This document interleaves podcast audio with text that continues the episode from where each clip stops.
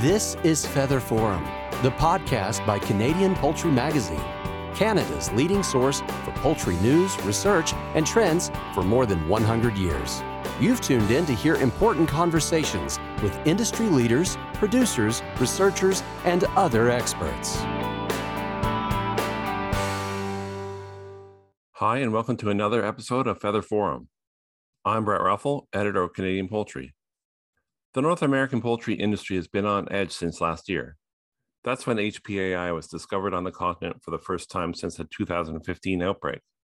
Here to provide an update on the situation is Dr. Tom Baker, and uh, I'm the manager of the Featherboard Command Center in Ontario.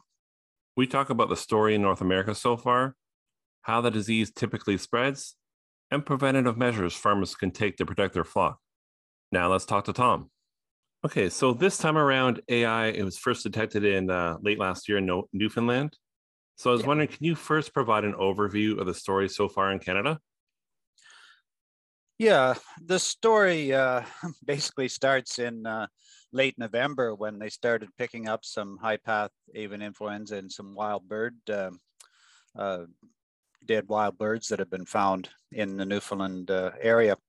So it was early December, I believe it was December 9th actually, when the first uh, small flock, a little exhibition flock of birds came down with the virus.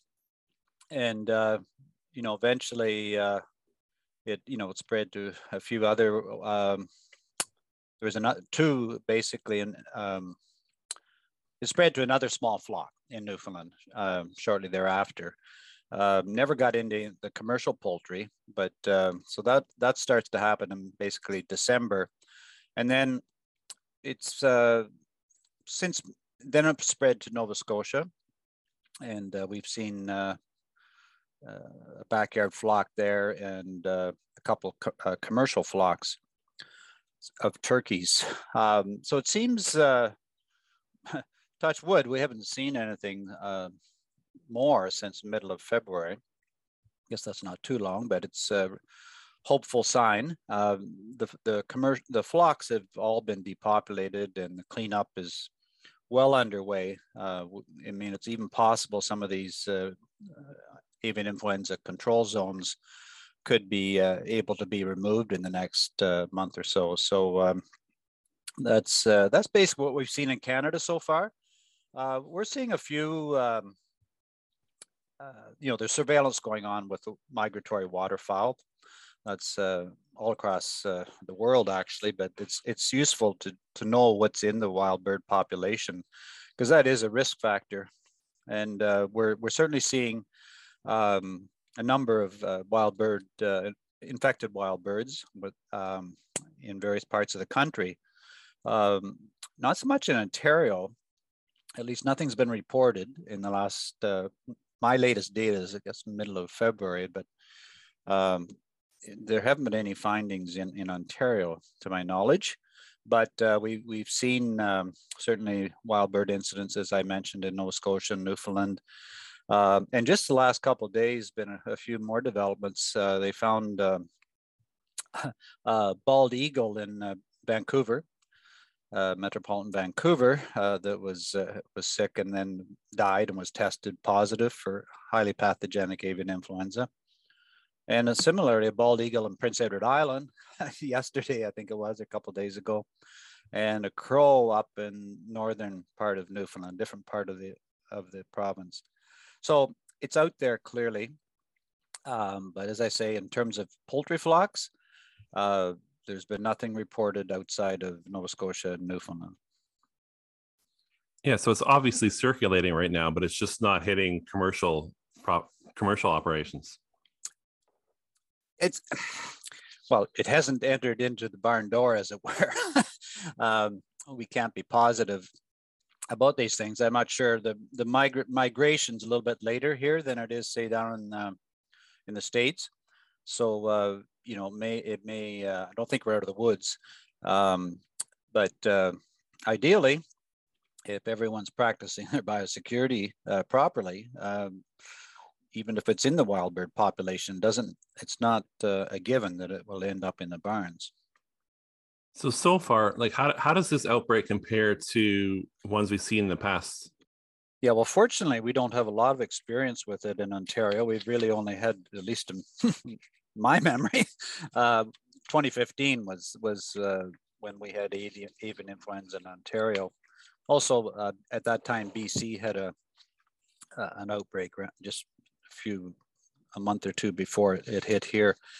But um, how it compares, well, hopefully this one doesn't actually uh, happen. That we're able to uh, have good enough biosecurity to keep it out. But uh, in terms of the sort of the context, I guess maybe what you're asking about, um, it's quite different, I think, um, in a lot of respects. I mean, first of all, this uh, H5N1 type of uh, highly pathogenic avian influenza is a bit of a global phenomenon right now. It, almost every country in Europe and Asia, even India, Africa, is is is being hit with the same virus, the same strain, which is quite unusual. Uh, Europe has been struggling in Asia for a couple years uh, with this, but in the last year, everyone basically seems to be uh, this particular strain seems to be dominating, and so th so that's it's a little different global context. Um, this strain that we're seeing is different um, it comes, uh, what they called it, a Eurasian strain of uh, high path avian influenza H5N1. Uh, the one we had in 2015, the virologist said it was a North American strain. So that's interesting and uh, of, uh, you know, of, of concern.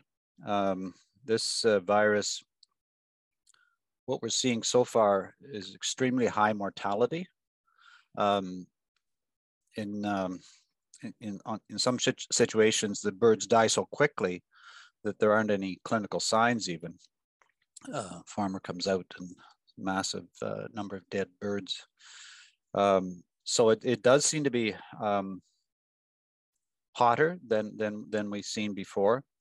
Uh, clinical signs are extreme. In some cases, the birds die almost immediately. So it's uh, highly contagious, highly uh, pathogenic. In the past, didn't it spread from the west and then yeah. go from there in the past, whereas this time it came from the east? Yes, this, this it is interesting. Um, Eastern North America was really escaped the avian influenza of 2015.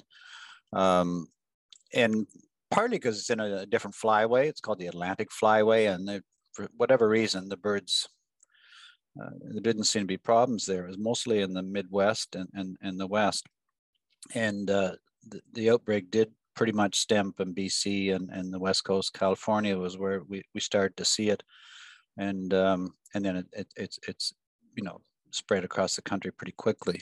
But uh, yeah, so it's different in that respect. A different strain. It's coming from a different flyway.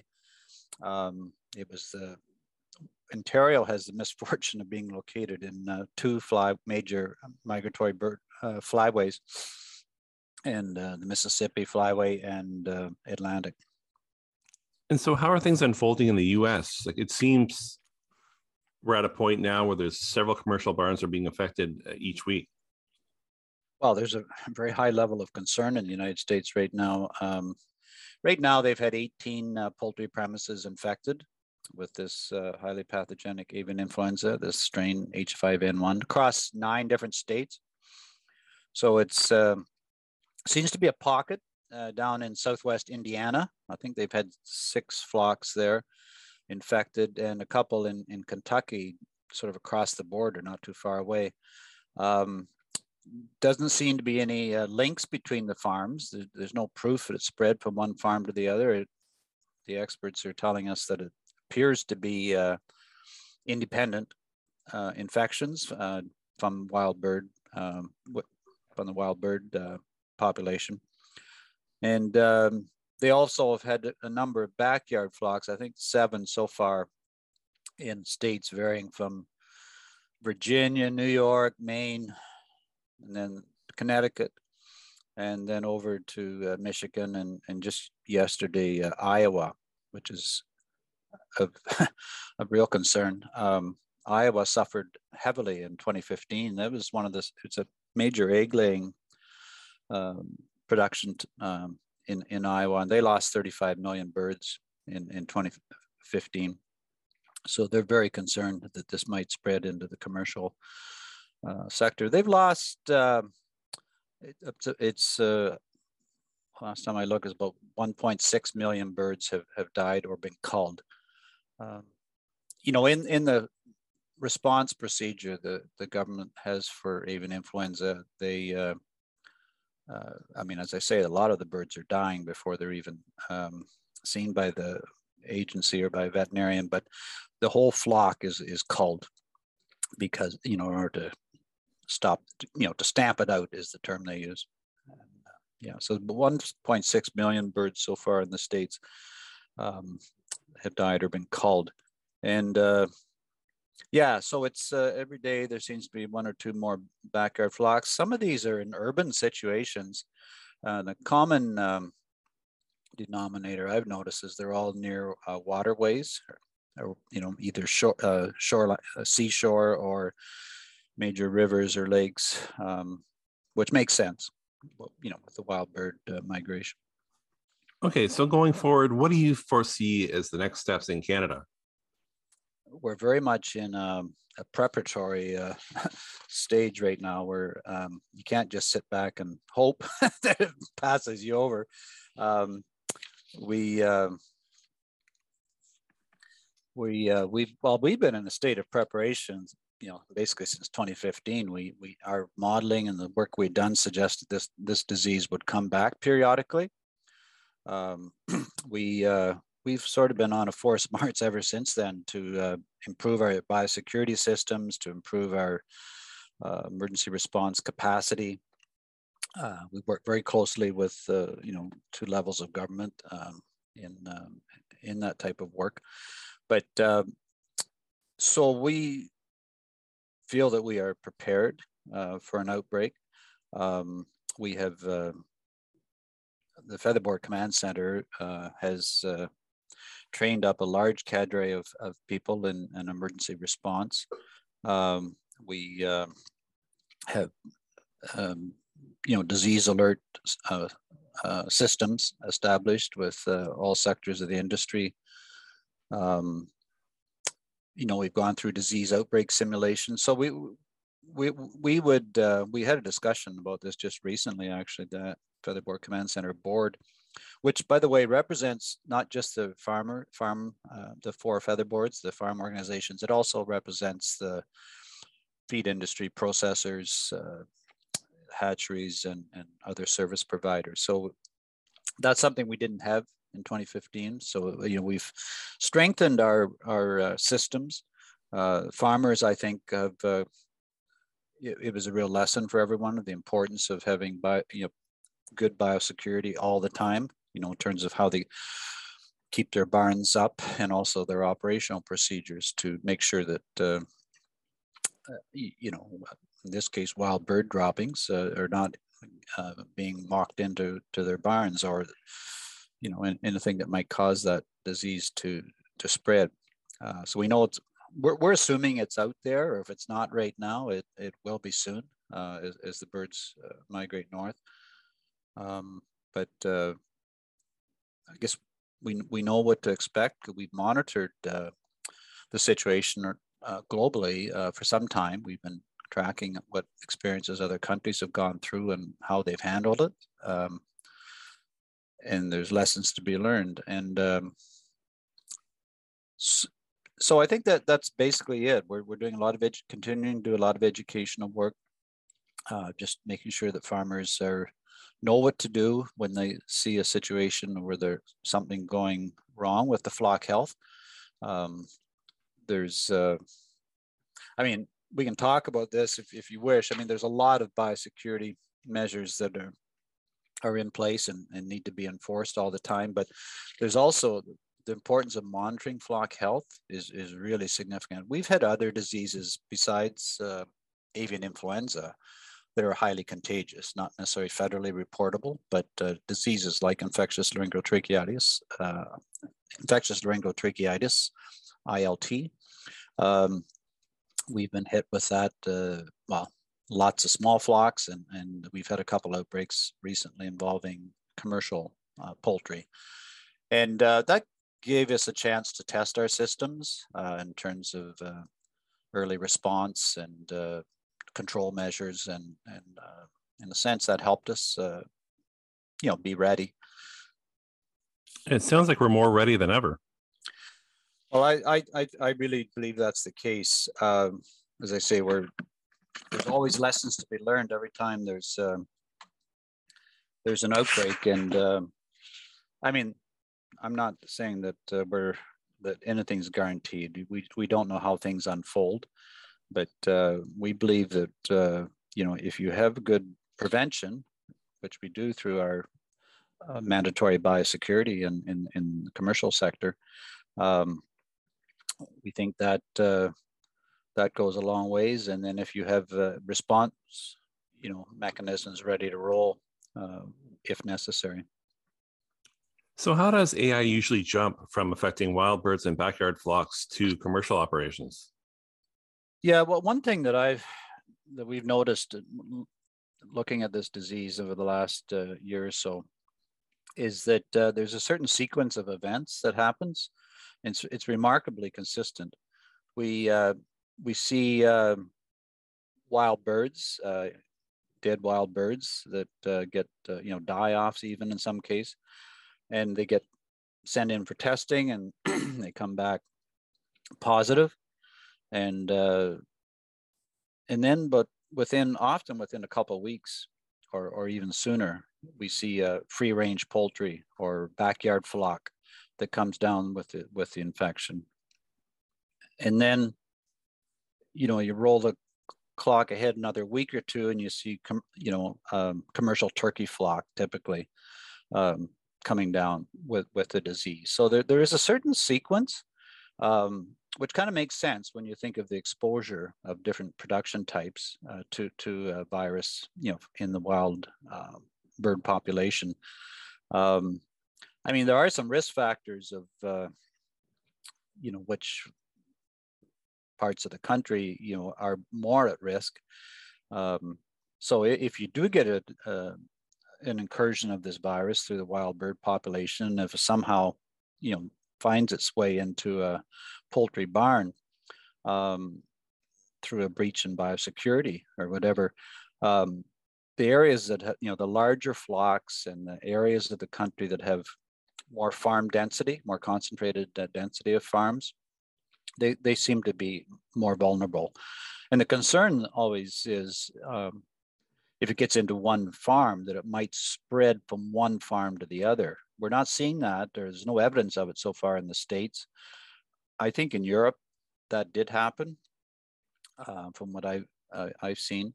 And, it, and it's, it's certainly possible. If you have farms that have shared uh, management, shared uh, personnel, uh, service providers that go farm to farm that, uh, you know, if they're slipped up in their biosecurity, it's certainly possible to spread. And those would be the type of areas of the country that would be more vulnerable uh, if there was, you know, higher density of poultry. Yeah. So how how does it typically get inside a barn?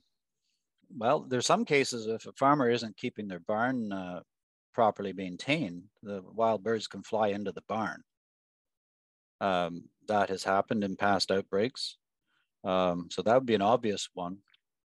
Uh, the other uh, possibility is uh, through um, feed that may have um, become contaminated somehow.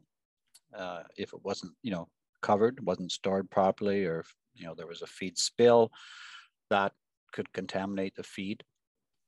It could come in um, if farmers that are using surface water for their barns, if that water isn't properly treated, there's a possibility of, of, of that uh, coming into the barn that way. So there's, you know, from the environment. Um, but I've heard one person say that uh, usually it walks in. and I think the reference there is to uh, footwear that uh, was contaminated with bird droppings and was, um, you know, there was a breach in the biosecurity. The farmer, whoever the visitor is, um, into the barn didn't replace their didn't cover their boots didn't replace uh, you know put a, a, clean, a clean pair of boots and and, and apparel on that's that's really a concern because there is you know, you have to go into the barn occasionally, and um, if if someone's using you know, has contaminated clothing or contaminated boots, uh, that's that's gonna spread like wildfire. I read a thing uh, recently. It said that one gram of uh, bird feces could uh, destroy a million birds. You know, in a large a large operation. Hmm. So uh, there's many ways um, it could get in but with proper maintenance of the of, of the equipment well the others there's others. There's uh, sharing equipment with other um, uh, farmers. Uh, there's some people leave their equipment outside and it gets contaminated. In 2015 outbreak there was a lot of uh, tilling of the soil going on obviously in the spring. This was in um, april may. And uh, there was concern that dust could be, uh, you know, contaminated dust from the fields could could could spread and come into an intake, uh, an air intake. That certainly uh, was identified in the United States in 2015. They found that barns that were closer to gravel roads uh, were more likely to get infected. So they're just uh, uh, multiple ways. Um, they're all preventable uh, with care, but um, they are, uh, you know, every farm has their own specific vulnerabilities, right? And the part of your biosecurity plan is to make sure you've covered off on those and are mitigating, well, uh, preventing them and or, or mitigating those risks. So I don't know. It's uh, I, we could talk for a long time about that. It's uh, the farmers know best because they they uh, can look at their systems and they know where they're most vulnerable, and they got to make sure their biosecurity plan is is covering that off. It's a broad topic, but could you share the one or two key things producers should keep in mind in terms of prevention? It depends on the type of operation. Again, that was kind of what I was saying. That there is these national biosecurity uh, standards that the, the commercial poultry farmers have to adhere to. Um, but there's some, I don't know. I'm going to try turning it on its head and some of the things that uh, that uh, would would be the highest risk. I guess you can hold that in the mirror and then you know what to do. But poultry that's housed outside during migratory uh, uh waterfowl uh, season, um, you know, are, are at, at, obvious risk. So, you know, whether you're small, small flocker or, uh, uh, you know, free range, a lot of jurisdictions in Europe have, and, and also the US now are, are um, telling people to leave the birds inside to make sure if they are outside, they're sheltered so there'd be no potential for contamination. So that's one obvious one. Uh, I mentioned um, about trying to avoid anything that would attract wild birds onto the farm uh, and, and ponds and so on, or if, if there's feed being left out there that would attract uh, wild birds. That's something you want to avoid.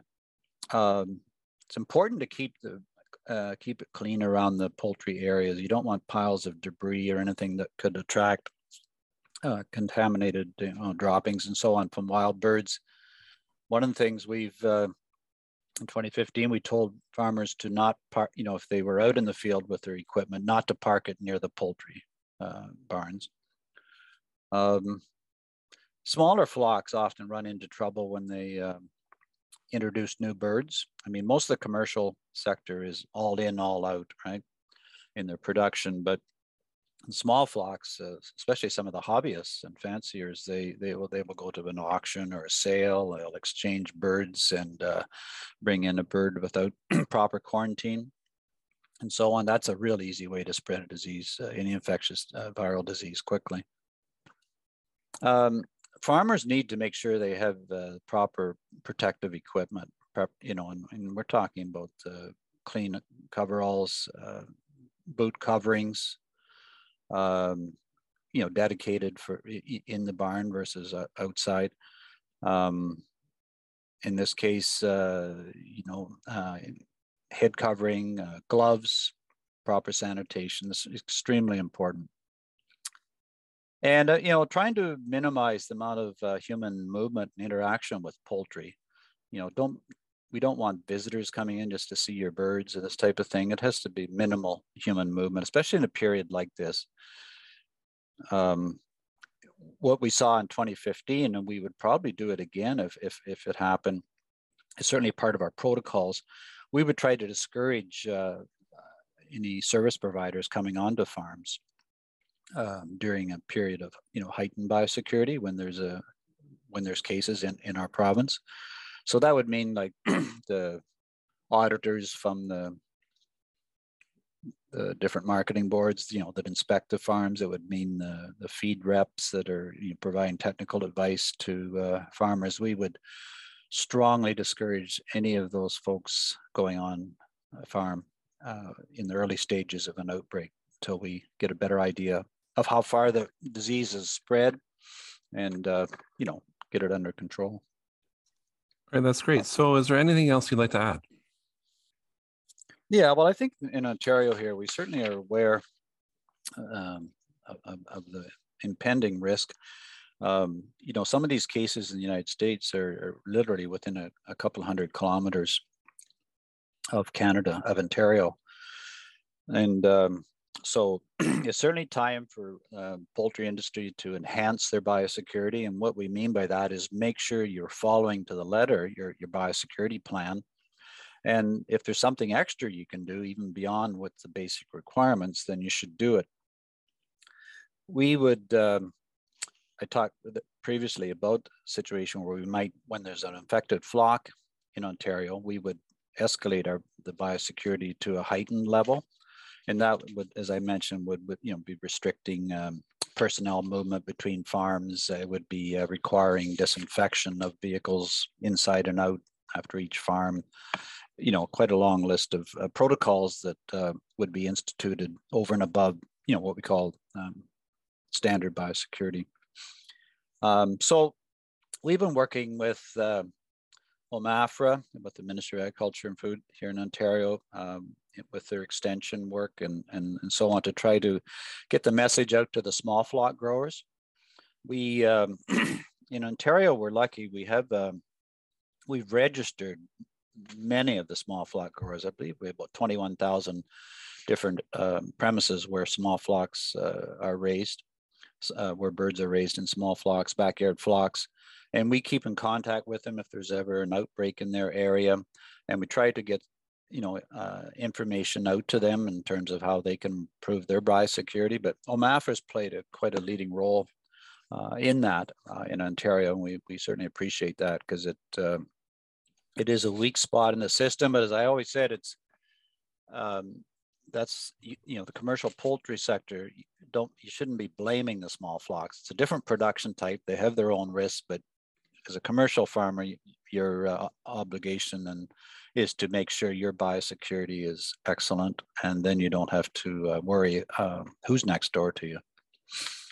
Um, well, the veterinary role is is important in this. Uh, obviously, and we really encourage farmers to, when they're suspicious, like even something as simple as uh, the water consumption being down, uh, a slight drop in egg production, you know, you know, in a layer operation, um, or one common thing that we're hearing from our, our, colleagues in other jurisdictions is the first sign the farmer often sees is quiet birds.